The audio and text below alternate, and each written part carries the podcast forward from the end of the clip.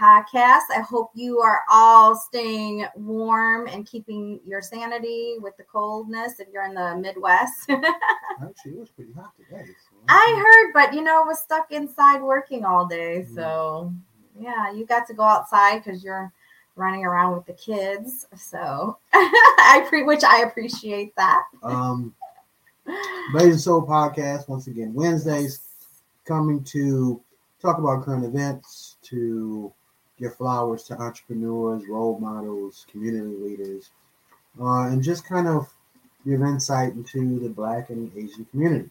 Um, lately, things have been crazy. I keep saying lately; it's been like two years now. Oh my gosh. Um, Don't remind me. The pandemic and everything that's going on.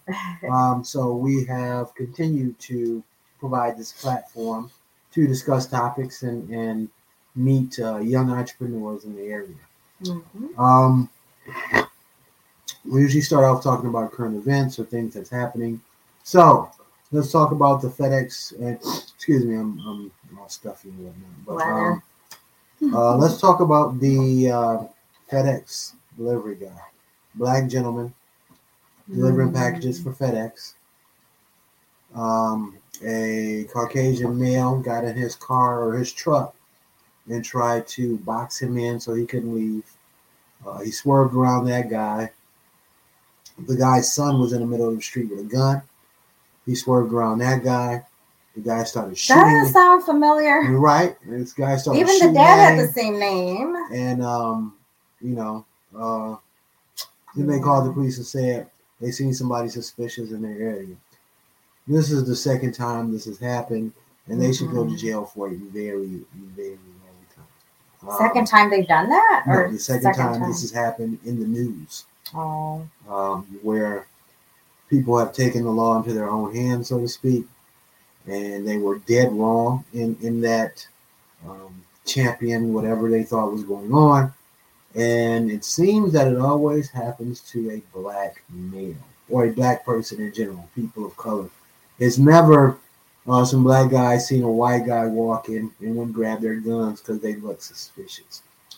It's uh, it's it's maddening. It uh, it's horrible, and there should be a lesson to learn from this. I mean, they should get 10, 15 years so that the next person knows not to do something stupid uh, as shooting at somebody just because they look suspicious. That's the dumbest thing I've ever heard of in my lifetime. And for anybody out there who can give me a reasonable reason why you're someone gonna shoot at a Right, driver you're shooting at a person, person. because Yeah. you believe they look suspicious. Well, first of all, what what what was it about their appearance that looked That suspicious? looks suspicious. was it the color of their skin? Because the guy was in a FedEx uniform, so I don't understand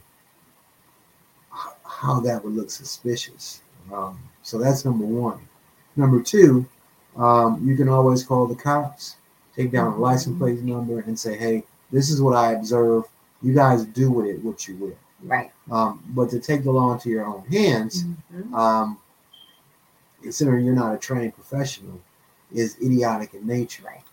Um, so if you're out there, stop it. That's the dumbest thing I heard of. We have people dying, people getting shot at because they look suspicious. right because you have a feeling about something. Who the hell are you to have a feeling about another human being? Right. It might be the like I said the dumbest thing I've ever heard of, and they should go to jail for a extremely long time Mhm. based on them being stupid and almost costing somebody their life. Right. What if they hit him? You know, he would have died. What if they would have shot through his car and hit somebody else that was in the neighborhood or in the area? Yeah. Or a kid riding around in their bike. Totally, it, it, it took a situation and made it a hundred times worse Yeah. for the simple fact of, um, you know, you had a you had a premonition or you had a feeling or however you want to justify that action. Um, it's it's insane. Yeah. So, um, and I, like I said, um, you know, it's Black History Month. I, I really don't necessarily celebrate Black History Month because Black History is a 12 month 12 month event. Mhm. But um, don't let this this story die because initially when it was reported, it was all over the news.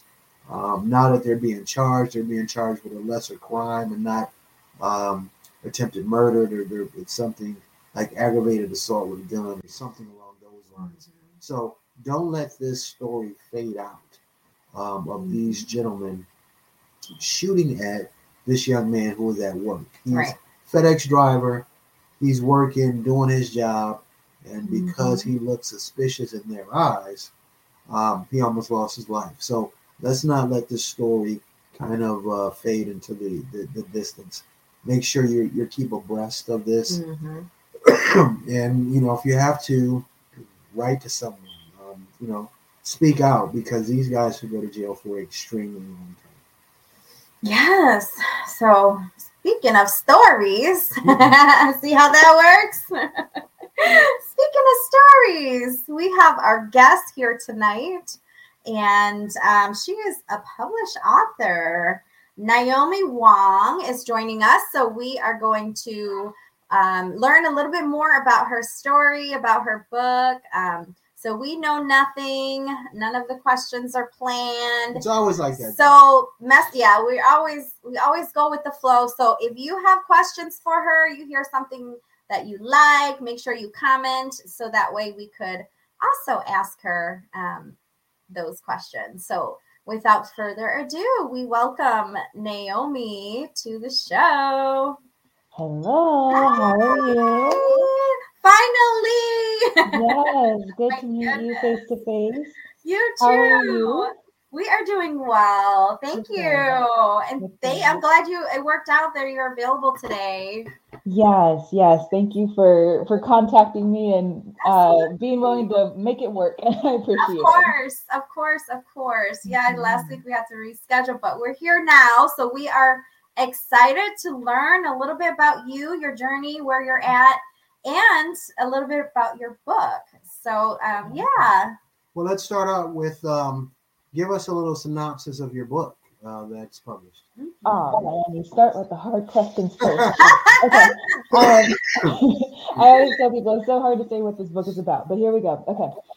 So there is a woman who is also a human weapon, and she ends up pregnant by her trainer at a covert agency and cross-racial marriages, pregnancies, those are illegal. And so she flees to save her own life and the life of her unborn child, um, and runs right into the arms of a handler from a different agency. And that that person says that he's her handler, he takes her to a family that's supposedly her family.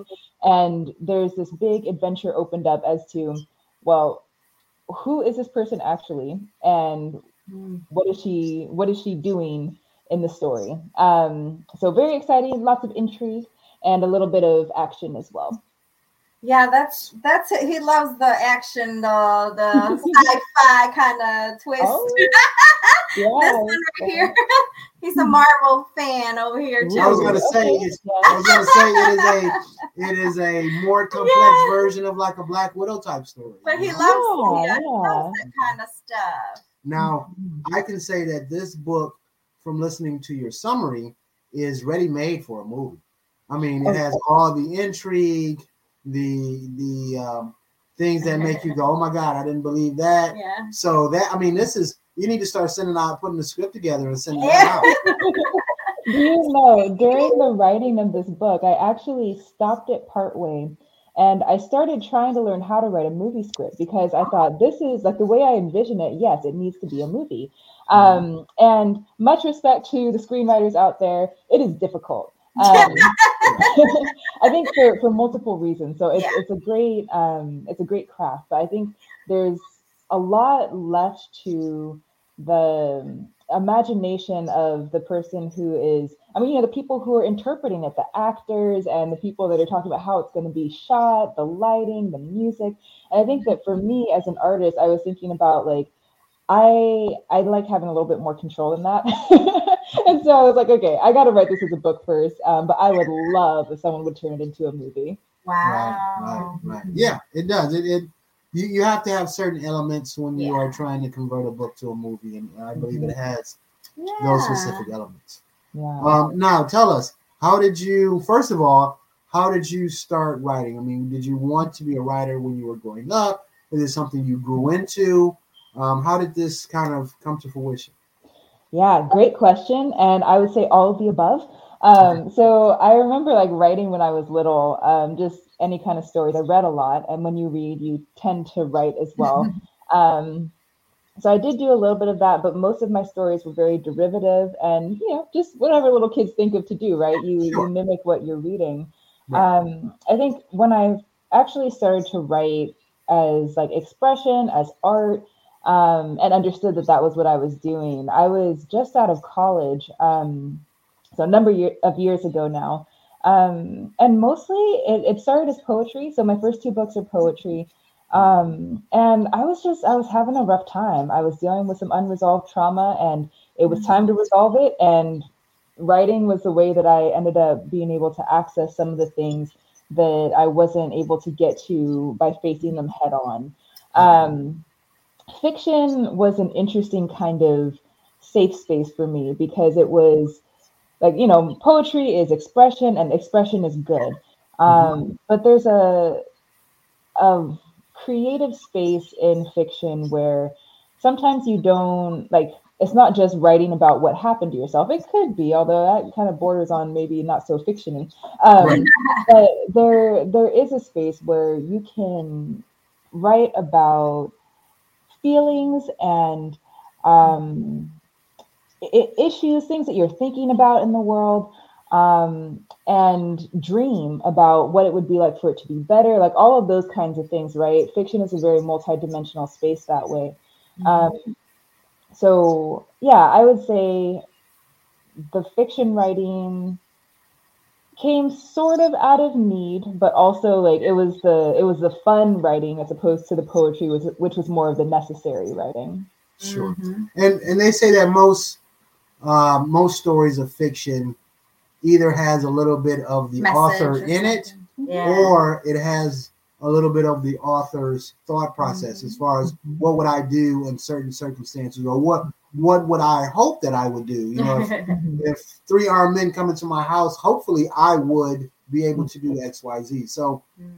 it is it's it's expressive of the author to a certain degree. Mhm. Um, so, uh, fiction. So, are you a closet nerd, or you just wanted to talk about that that topic? Where did that? Because usually when I someone, that's what you are. Oh, I, I isn't oh, everybody i don't know I not know. We closet nerds are a breed unto themselves. Okay, first of all. Uh, so um, yeah, so is it that you are interested in things like sci-fi and adventure and mystery, um, or is this just something that you think the audience would appreciate, and that's why you do it? oh that's interesting okay so i think it had very little to do with the audience i'm going to be honest i was just having some fun um, i think the the genre choice did come from like you know when you talk about an author working out thought processes i think Mhm. that um the psych thriller actiony kind of genre um, and maybe also speculative um, speculative fiction genre was a, a comfortable space to move in as i'm dealing with social issues and um, the deep dark recesses of people's mind um, Sure. that sort of thing um, but I, you know, there is there is a little bit of nerdiness that goes into any kind of fiction writing that you have. So I don't know how many um, novel writers you know, but there's so much research that goes into it. So I was like reading the encyclopedia and researching all kinds of topics, things I never thought that I would read about. Um, but I just I enjoyed it so much, and I would say that half of the fun of writing fiction is like yeah there's the story but then there's like all the cool things that you learn about when you're trying to build your world um, Yeah. and Yeah. whoa mind blowing i loved it Aw. Um, give me your two favorite books of all time, oh my gosh oh or movies, or it could be movies as well. How about of movies? all time um okay let's see off the top of my head, oh my gosh, there are too many. Okay. Um, I'll go for the recency effect on one. So, Crime and Punishment. I read the, that this last summer. Um, That's a um, huge read, first of all. Yes, it is. Although I had help, it was a it was an audio book that I got from the library, so I was reading it. Um, but I I paid attention. You know, I'm an I'm an auditory learner, so I was kind of just sitting there, and um, I think I put it on like one and a half speed. So they were talking really fast like this, and it was really great. Um, but yeah, I really enjoyed it. I, I cried at the end. I was like, oh my gosh, this is amazing. Um, so that was really good. And let's see something else. I'm gonna go with another kind of verbose one. Frankenstein, Mary Shelley's Frankenstein. Very good. The original. Okay. Mm-hmm. Yeah, I read it when I was in high school. Um, and it made such an impression on me. I mean, okay, so the first half of the book is like snooze, why am I here? Um, yes. and then you know the second you half really picks up. No. Everyone had to read that in high school. Yeah, yeah, it's good. Maybe what I would say is like skip to the second half. Um, I don't know if it works. Oh, you can't do that. I wouldn't. I wouldn't. I always read the ending 1st Actually, it depends on the book, but I have been known to like skip to the yeah. last page and be like, "Is this worth finishing?" And then I'll go back and read it. That, that is cheating. Okay, it is, it is. cheating. But I've been burned before. Like you know, you you read all the way to the end yeah. of the book, and then you're like, "I wasted." my life on this like why am i why? So yes, I, I have done that before. It's it is cheating, but sometimes you have to because you can't trust people nowadays. It's crazy out there. How about Shakespeare? Last, like Shakespeare. Ah, Shakespeare mm. is, is very long and drawn out as well. Um, last book I read that was just like that, that I loved was The Da Vinci Code by Dan Brown. Oh. Um, very good book. Too, eh? Very um, very eye opening. I mean, you know, it's not something. Of course, it was based on fiction, of course, but it just put in questions mm-hmm. um, that you never really posed about the world. Same mm-hmm. thing with the Matrix. The Matrix changed my life. The mm-hmm. movie, um, just for the simple fact, it made you view things from a different aspect. It made you ask questions. Um, so that's why I like that one as well. But um, yeah, there's a lot of there's a lot of good material out there. Um, mm-hmm. With so much streaming services and all, all, things of that nature, what do you do to get your creative juices flowing? So, you, is there anything that you watch particularly, or is it just internal that you get mm-hmm. get those juices flowing? Yeah, I think um, a lot of it is having to do with like my own um, my own i guess you could call it internal but i do a lot of i do things. So like i'll i'll walk um, walking it's kind of weird. It's like if i have a mental block then i'll just like walk and there's something about the act of my body moving that makes my mind also move a little bit. So um, that works. Um, i paint and dance. Um, so sometimes other forms of creativity can kind of like if i get stuck in one form of creativity then i'll kind of jump over to something else and it helps um, as far as like uh, inspiration, I think that um, I don't usually like emulate what I see, but I know that um, there are at least two TV shows that definitely um, that definitely colored um, the early the early formation of my book Amphibious. So um, one was the far too short-lived Dark Angel series. I don't know if you've heard of it, but it's kind of a sci-fi. Uh, yeah, Jessica Alba. Yeah, yeah, yeah. So that was, it was real good, right? Government clone experiments escaped, and they're on the run. Okay, yeah. so yeah, love that. Um, great example of a strong woman. Um, snappy dialogue, and um, interestingly, like especially early in the series, very hopeful for something that is sci-fi. And I think for me that that's important. I I can't read too much or consume, I guess, too much sci-fi because it can often be very depressing about the world. And um, even though I want to be like socially critical and thinking about like how things can change, I really am thinking about how things can change. I don't want it to just be like, oh well, things are bad and that's just the way it is, guys. So let's get used to it. Yeah. Um, and I think the Dark Angel did that well. Um, so that one, and then hey, for you, Marvel, Agent Carter, again, far too short lived, but that was an amazing series. Um, it was like two two um, two seasons, but again, very strong woman, um, a woman with scruples, and um, yeah, I I appreciate that. And that one was fun because it had a butler. So That was very, very short lived, though. I mean, that was a that was a blink of an eye, uh, mhm. Agent Carter. So, uh, okay, now how do you feel about Agent Carter's um, participation in the Marvel Universe in the movies, or have you seen the movies? I I have would seen be so movie. disappointed if you have not seen the movies. I definitely have. um, yeah, so I've seen uh, pretty much all of the movies. I think. Um, I think I missed one of the well, definitely the recent Spider-Man movie, but maybe the one before that too.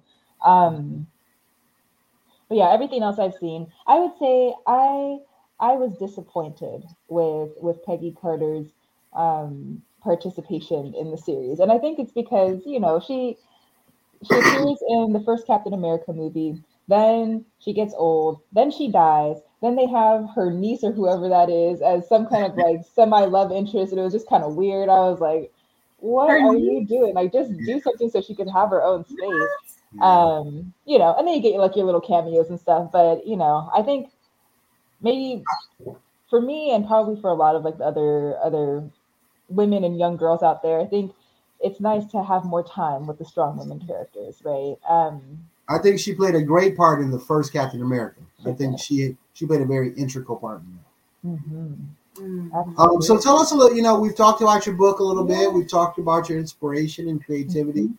but tell us about Naomi growing up. You know, where are you from? Who are you? Um, you know, that background stuff. Yeah. Yes. right.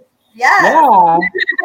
Oh, I'd love to. I'd love to talk about that. You guys are great with coming up with questions. Um, okay, so where I'm from is a little tricky. I was born in California, but I've moved around a lot, a lot, a lot. Um, lived in Montreal for a while, Oh, wow. Seattle, Houston, Honolulu, Vancouver. Honolulu. Did you have like uh, parents who were in the service or something? No, um, they they actually were um, like kind of like campus missionaries um, with Yeah. a fellowship. Yeah, so they um, they moved quite a bit for that, and then eventually it was just me. I'm going around and doing different things. Um, I'm currently in New Jersey, so Okay. yeah, I've been around. I think the last place that felt like home was Hawaii, um, but my parents are still in Vancouver, and my family's kind of all spread out. So I think home is more like um, less like a geographical area and more like where's everybody gathering, and that Right. that's where home is. So,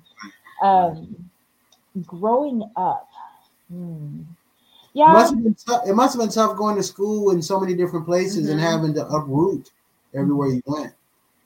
yeah, it was it was hard. Um, most of the a lot of the moving actually happened after high school, so I did have two or three big moves uh, as a child. Um, but yeah, so I'd say probably the hardest one was from California to Montreal. Actually, maybe that's a lie.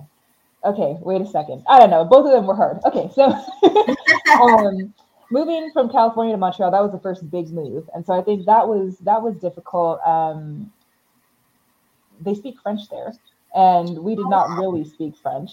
Um, Do you speak French? We I do now. yeah, yeah. Um, you know, they say use it or lose it, so I I can understand it when I hear it, and it kind of like hurts my head, but like I do understand. Hmm. Speaking, not so good anymore. Um, but yeah, I think one of the hardest things about moving to Montreal, besides the language issue, um, was the the racial relations. So Mm. um, at the time, anyways, they were calling themselves a mosaic city. Everybody's living together, Sure. uh, but they're all distinct. And so you've got you know these little um, enclaves with you know well this is where the Chinese people live and this is where the Italians live and um, that was really funny to me moving to a place where like there were different kinds of white people. I was like I don't know what does that even mean. Okay, Right. Wow. um, but yeah, so you know they kind of all separated. Um, and then for me and my sister, the issue in our school, I was in seventh grade, she was in ninth grade, but um, you know, they would bop us around to different groups. Well, you know, you're you're mixed with Chinese. Well, go hang out with the Chinese kids. Oh, well, you're mixed with black. Go hang out with the black kids.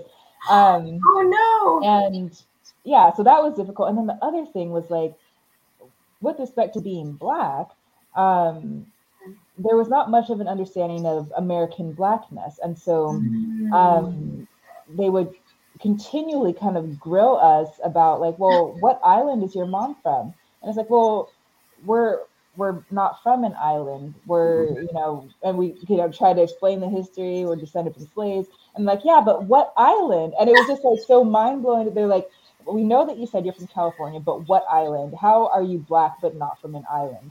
Um, and this was a real concern for everybody. So um, there was Wow. consternation on both sides. Um, yeah. yeah. but I have fond memories looking back on it. Wasn't so fun during the time, but Yeah. Sure, I sure. don't know.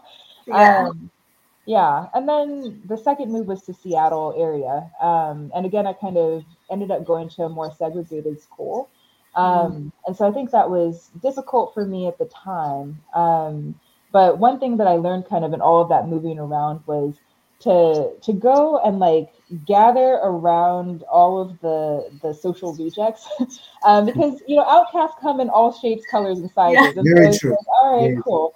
Um, and we were probably the most diverse group in the school, actually both schools. Um, definitely. But yeah, it was it was hard, but it was also an experience that I wouldn't trade in for anything because I think it it taught me not to use some of the same um, same supports that other people use, right? Sometimes we walk around the world. This has never happened for me, but I hear that people they gravitate towards people that look like them, Yeah. and there's a feeling of safety in that, right? That um, you can go to people who look like you, and you can Yeah. trust each other. That inside of this world where everybody is turned against each other in some kind of way, that there's this group of people that you can kind of, you know, hang out with, and you'll be all right. Um, and you know, I, I feel that way with my family, but it's not because of the way that we look. It's just because they're my family. Mhm. Um, I sensed pretty early on that I wasn't going to get the same kind of support most of the time um, from either of my parents' communities. Um, I still claim them and I still have solidarity with them, but there's there's tension a lot of the time. Um, that's Oh, yeah. That's why we have the podcast. Like, yeah, yeah, and I appreciate that so much. Like the work that you guys do, thank it's you. important um, and we need more of it so i yeah i'm just grateful and um, admiring this work because i know it's not easy. I know.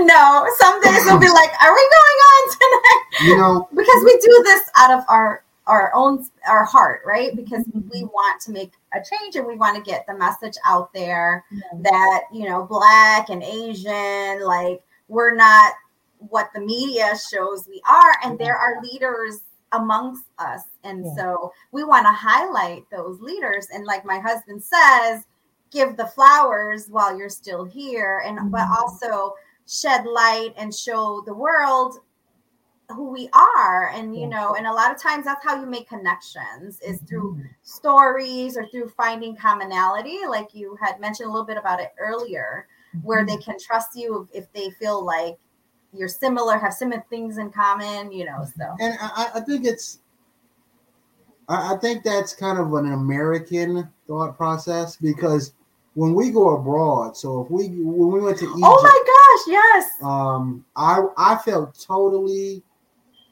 at Yeah. ease. Wow. Now, yes she didn't even know what racism was. She's like what? My husband asked her Oh, my husband asked our tour guide um is, do you have issues with racism here and she's like what is that oh amen and we had to explain it to her oh i i see that going on in the us and you know stuff like so she was like Mhm. i see it in the news and media but no that everybody is the same here wow um, her thing was, uh, it's more um, financial. So it's The poor- status. it's rich and poor. yeah opposed it's supposed to color different, um, right you know, different races. Yes. But even though there were um, people from multiple races in Egypt, I just felt at home. No, I won't say at home. I, I felt more at ease, and I, that's why I say I think it's more of an American thing where when you initially see somebody, because of the struggles we've had in this country and in the divisiveness, Yeah. um, Yeah. you know, you automatically judge Assume and certain people at yeah. certain times, depending on what's going on. but when we've been abroad, Mhm. um, I don't think I've had that same thought. Yeah. Um, Well, and. Yeah, and it's because we see things based on our past experience. And so, Mhm. because we have gone through those things in the past experience, we automatically assume, oh, they did that because we're Mhm. black or because we're Asian, because we've had that happen to us before, right? Yeah. So, it's one of those struggles where it's like, were do you think they were being racist or not? You know, but Mm. then it's like, they don't come out and say it, but their Yeah. actions. well, Yeah, racism to me, you can sense it. Yeah. racism is one of the worst things I think in the world. is So so therefore, bad. if I, I don't, I don't, I don't accuse someone of it unless I'm sure because it is one of the worst things that you can do. So yeah. Try to be optimistic to a certain degree, um, and not, you know, sometimes people use that as, as a crutch, and sometimes it's very legitimate. More times than not, it's very legitimate. Yeah. So um, I try not to um, make that judgment call until I'm sure. Right. But um, you being black and Asian, Yeah, tell How- us about yeah. how you feel. You kind of like. well, what was your experience? Have you, have you experienced racism, and if so, was it on your Both Asian sides. side or your black side, or Mhm. you know, what have, what's your experience? been? right. Mhm. Yeah. So again, huge question. Um, but yeah, I would say um, definitely. I mean, I, like you said, in this country, everybody's going to experience it some kind of way. Um, Mhm. I think I've learned to expect it um, in primarily white circles. I just, you know, I mean, as a you, we call ourselves minorities, right? So you just know you're gonna end up kind of receiving a lot of interesting, um, at best, microaggressions, and you deal with it, right? Sure. Um, I yeah, probably the, the worst of it that I experienced was when I was living in um, in Texas. So it's a border state. People Mm. were racist against me, but they didn't. It was actually for different reasons. So they didn't know what my mix was, but Oh, they they thought I was Mexican. And being Mexican in a border state, looking Mexican in a border state, bad idea. I don't know who thought of it. Um, but yeah, I had there there were issues, and it wasn't just like um, social tension, but like a couple of times, like my physical safety was threatened, kind of things. And it's like, oh man, and like I guess the the best thing that can come out of that is that for a moment on those days, right? I step into somebody else's shoes.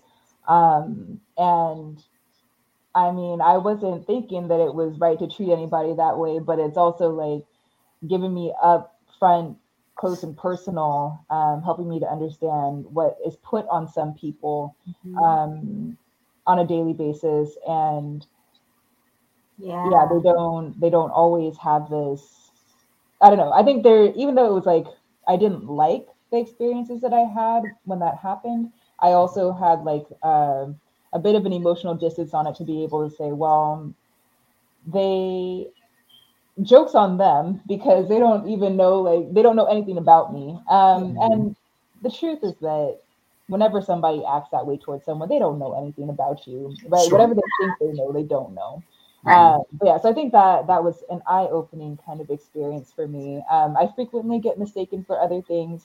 Mhm. Frequently, kind of pick up um, people's racism for reasons other than what I am. But I would say that um, actually, it's in experiences with my own people that I tend to get uh, some flack for what I actually am. Um, Right. Yeah, and it's definitely happened on both sides. So um, when I was little, mostly in Asian circles, I just, oh my gosh, everybody was tormenting me. Um, but then as I got older, I think that, um, you know, my mom would say things like, well, hey, you know, um, you're, the, the rule is, you know, you're one thirty second black, so you're black, you know, um, Yeah. or if you're one thirty second or more, right? One drop. Right. Um, you've One got drop. One drop. One drop. Um, and she was trying to tell me and my sister, like, you guys, she want, she raised us to believe that we were both, right, fully black, fully Chinese. Um, and there there's truth to that with respect to our heritage, right? You can't have half a heritage. Mhm. We have a whole heritage. Um, we have two whole heritages. Mhm. Um, black people are as much my people as they are my mom's people. Mhm. Chinese people are as much my people as they are my dad's people. Um, But there, I've learned to kind of try to have some kind of um, sensitivity to the fact that when I walk around in this world, nobody's thinking that I'm a black person. Nobody's thinking that I'm a Chinese person. And Right. so, um, experientially, I just I have a different um, Mm. existence than other people, and so that doesn't bother me. I don't think it makes me more black or less black or whatever. It's just kind of like I I am how I am. And, um, I believe I was made that way, and I feel pretty good about it. Right. Um, but I, I do have to say sometimes it can be sad, I guess. I was gonna say uncomfortable, but it is it is a sad thing. Um, that the the communities, and especially minority communities, are so um,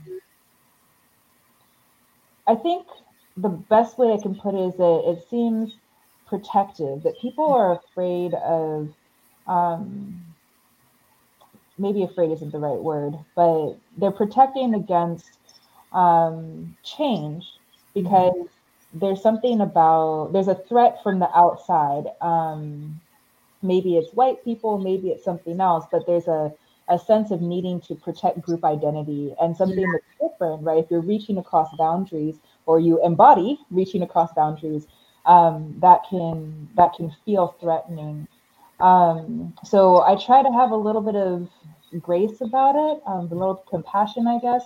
Um, but it's perplexing. I mean, you know, I I grew up believing that just I mean, it was my world that your family didn't have to look like you to be family. I didn't like. I used to think that That my is true.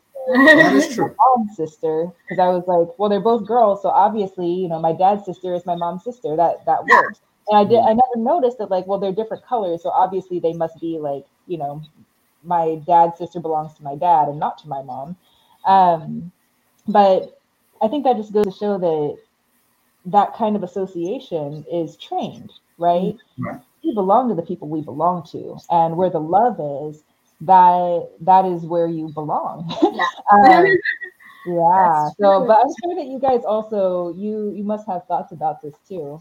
Yeah, I, I don't think I, I I think that your internal, and I could be wrong on this, but Hmm. your internal uh, group or family, I don't think it's a big problem. When I I think where it becomes a problem is Mhm. like you, sister, when you walk into a room, they gonna think you black. You know what I'm saying? whether it's white, whether just from your physical appearance, um, your demeanor. Now that for your family wouldn't be an issue because you family, whether or not you white, black, whatever you are. But I think it's when you go outside and the the um, what is thought of you or what is said in whispers and things of that na- nature kind of determines the culture that they believe you are. Because to be frank, um, perception is key. So if everyone perceives you as a person of color or a black person, um, then their natural, um, I guess, shield comes up with thoughts of how black people are. Um, as opposed to your family, they could care if you one sixteenth this and one eighth this. You know, they raised you, they changed your diaper, so they could care less.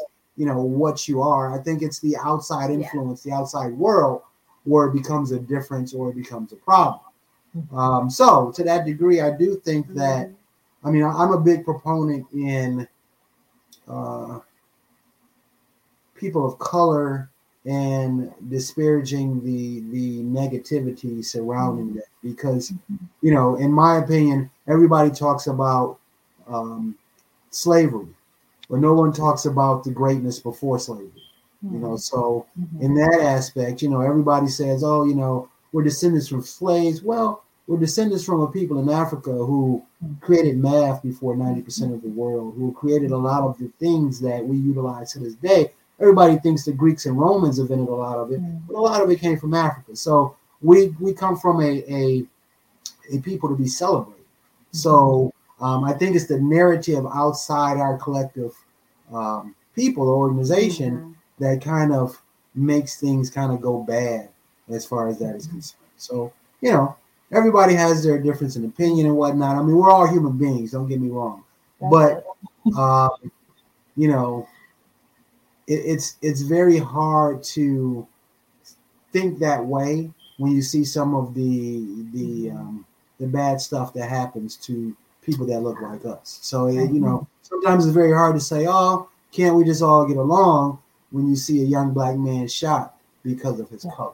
So so it, it, it's a hard uh, process to go through. Now, how was it for your parents being in a racial relationship? Mm. Yeah, yeah, they they should be here to talk to you guys. I think you guys would have a ball. They should Um, be on the show. Yeah, yeah, I'll have to pass pass your info around. Right? Um, I know.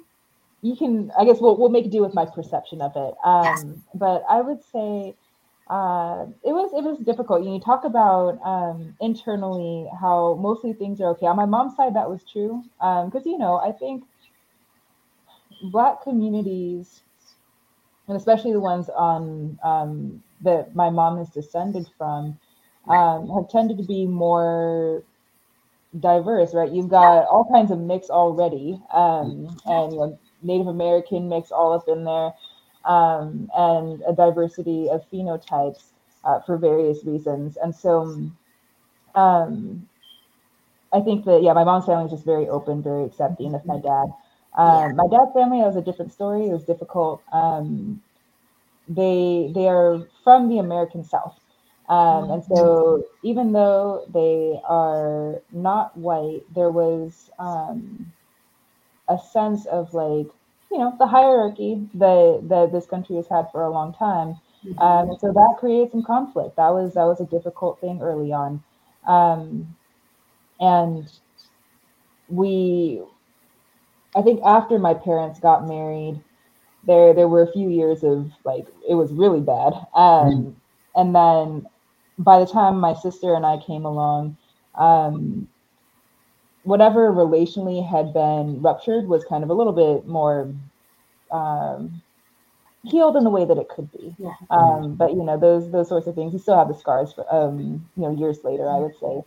Um, but my parents do love each other very much, um, and I think that most of the places that they go, people comment actually less about how they're racially and culturally different, um, but more on like their personalities are just really different. so I wish I would tell you zodiac, but like my, my mom is a dragon, my dad is a tiger. So two power signs. Um, even though like I, I'm not really like a zodiac person, I'm like actually that one makes a lot of sense. Like, no, it's explosive. Um, but yeah, they're they're fun. Um, they're fun, and I think that one of the things that makes it work, um, besides their being very committed, um, is they they like a lot of the same things, and they're they're able to kind of like reach across boundaries. Um, I think even before they knew each other, like my mom, she liked Chinese food. Like she's from LA, so LA Chinese food. Yeah. Um, and then my dad was like totally into like Disclaimer. um, psychedelic music and like I don't know, it was just it, it worked. Um, and they're yeah, they're they're a fun a fun couple. What are you thinking? No, that's just funny because whenever we have a event Mhm. um, and Porn's family is cooking and all that stuff, um, and they mean nothing by it. Our fam, most of our family loves me. Most, most of our family loves me. They will always say something like, because they know I don't eat a lot of He these doesn't. He's traditional not. He food. doesn't. So she'll say they'll say something like, "Okay, we have the fried rice, we have this. Oh yeah, and we got fried chicken too." And it, it, it makes me bust out laughing because they mean nothing by it. Okay, Yeah, like when yeah. Paul said something one day, they were just like, "Oh my God, no, we didn't mean it like that. No, we, we just want to make sure you eat." And this, that, and that." so it was funny when you said um, that you know your mom likes Chinese food. That's just that's hilarious to me. I'm sorry. Oh yeah, oh yeah. But you know, and like Asian Asian fried chicken is different than other kinds of fried chicken you might get, but it's good. Like if you go It's to good. the right places, they can they can fry some chicken. I tried uh pho soup Me and my wife has been for together. the first time. yeah, me and my wife have been together almost 20 years as far as I would- before we were married and then when we were married. Oh my And uh. I would never try it for a soup. And I finally tried it. It was damn good. It I was bet. damn, it was damn good. Never Oh. tried it. He finally tried it. Yeah, I'm, I'm very picky when it comes to that. I'm like, you don't want it? Do you want a pho? Pho? You want some pho? And he thought, pho? Oh. Like, what the heck is that? what is pho? Um, pho. so, and also, I mean, there, I mean, there's traditional food. I don't, you know, I don't eat traditional. Some traditional black. I don't, Authentic. I don't eat okra. I don't eat chitlins. I don't. I mean, I don't eat beef or pork either. So I don't, you know, Okay, that's fair. Um, but you know what? I don't want to get um, use all our time up without you plugging your book. Um, first, once again, tell us where can we get the book. First of all, Yeah, um, you can get the book on pretty much all online platforms. So um, Amazon, Barnes and Noble, Kobo, Apple. Um, it might also be on Google by now. I'm not sure. Um, yeah, Now, and it's in printed and ebook form. oh, it is an ebook. form. Okay, now let me ask you this: since you are a audio learner, Mhm. have you done an audio version yet? I have not, and that's only because I am an indie author and it is very expensive. So, um, I will say that I am saving up for it, and I'm very, very excited because it is a life goal. I would really love to release an audio version of this book. Well, you know, you have two voice actors right here if you need some help with that. I love it. Would not- do it for free? Yeah, oh yeah, we're just, we're just doing it for the love, without a doubt, without a doubt. I wonder if you Um, could get a tax code right off for that. And uh, once again, for people who joined us late, give us a quick, um, you know, synopsis of the book, a teaser, so they'll run out and get it. yes. Okay, here we go again. Um, a female human weapon discovers that she is pregnant by her trainer at her covert agency. This is a cross racial relationship and pregnancy against the law. So she has to flee to save her own life and the life of her child. And she ends up right in the clutches of a handler and a family that say that she belongs to them. And now we have to figure out who does she actually belong to? Who actually is she? And what is her mission? That's. Awesome. Now the reason, the You have reason to I read keep, the book to find out. right, the reason I keep asking you this is because they say you need to have your sixty second elevator pitch because Uh, if you get in an elevator and there is a producer there and he's looking for a idea for a new movie, you got to be able to rattle that off to him before he gets out that elevator. It's true. It's true. I've been practicing. Now, uh, we always ask this of our, our guests, but um, if there's someone out there who has an idea about a book, but Hmm. they think that you know they can't do it, or it's too time consuming, or they don't they don't have the requisite capabilities to do it, what advice would you give them to kind of make that leap? I would say do it. Um, so do do what you need to do to do it. I wrote this book over six years. I was writing it on my lunch breaks because I worked full time. So I was just, you know, whatever I had my notepad or sometimes just scraps of paper, sometimes my computer, but not often. Um, and I would just like write everything down, couldn't read half of it. I would go home and type it up. Um, and it took a long time and it was painful at times. And I thought that I was not going to be able to do it, all of that. But I think that what's important is the resolve to say that you're not going to give up on it. And um, so, what if it's slow? Just do it. Um, and you'd be surprised how. Um, how much you can get done by just deciding that you're going to do it a little bit at a time. Mhm. Now, see, now look at this. You have been on for 40 minutes. One of my good childhood friends just said he's going to buy Grab a a copy copy. for his wife and his daughter. Look at that. Oh, hey, thank you. I'm feeling. Uh, we, we want to say thank you very much for coming on. Uh, you know, to take time out of your busy schedule to talk to us. Um, you know, like I said, we want to give our flowers to people out there making a difference and, and kind of taking the bull by the horn. Um, we'd love to have you on, and uh, you know, some other time, Or your I mom and dad. or your mom and dad. All Um, of us. We should do all of us. Right. Our kids, Yeah, your we were- kids, we were our gonna- Blasian families. we were gonna do like a Blasian episode and all this, so we'll definitely Hey, hit me up. see, uh, let me yeah, know. see what we can do. I, I do I do want to know. Um, thank you, Sharon. Oh, thank you so much. I do want to know how did you find out about us? Because uh, initially you had emailed us. hmm Yeah. So, um, kind of sadly, in the spirit of how things go with books, um, the the market is very whitewashed, right? And Mhm. so, trying to find places to um, to talk about the book or to uh, explain why it's relevant. It's a difficult thing. People are like, "Why do I want to hear about Right. someone first of all who's not white? Second Right. who's mixed but then like is not mixed with white? And people it just blows their mind. They're like Right, but the biracial people are half white so Mhm. you know it has to be a story about them discovering their not white side. And i'm like i am not discovering my white side okay? Like i just don't. Um so anyways but what i did was i decided to start with looking up places that um, i could talk about being mixed or at least you know and then you know talking about my book that's great too. But as you can tell i have thoughts about race and mixedness and all of that. So um Mhm. anyways yeah i looked up i think the exact google search was blasian podcasts. No way. we were the second hit. So yes but yes I, it's been such a gift to be here thank you guys i love That what is you awesome. do Uh, Thank you. I mean, I really would love to do it again. So you just tell me when and where.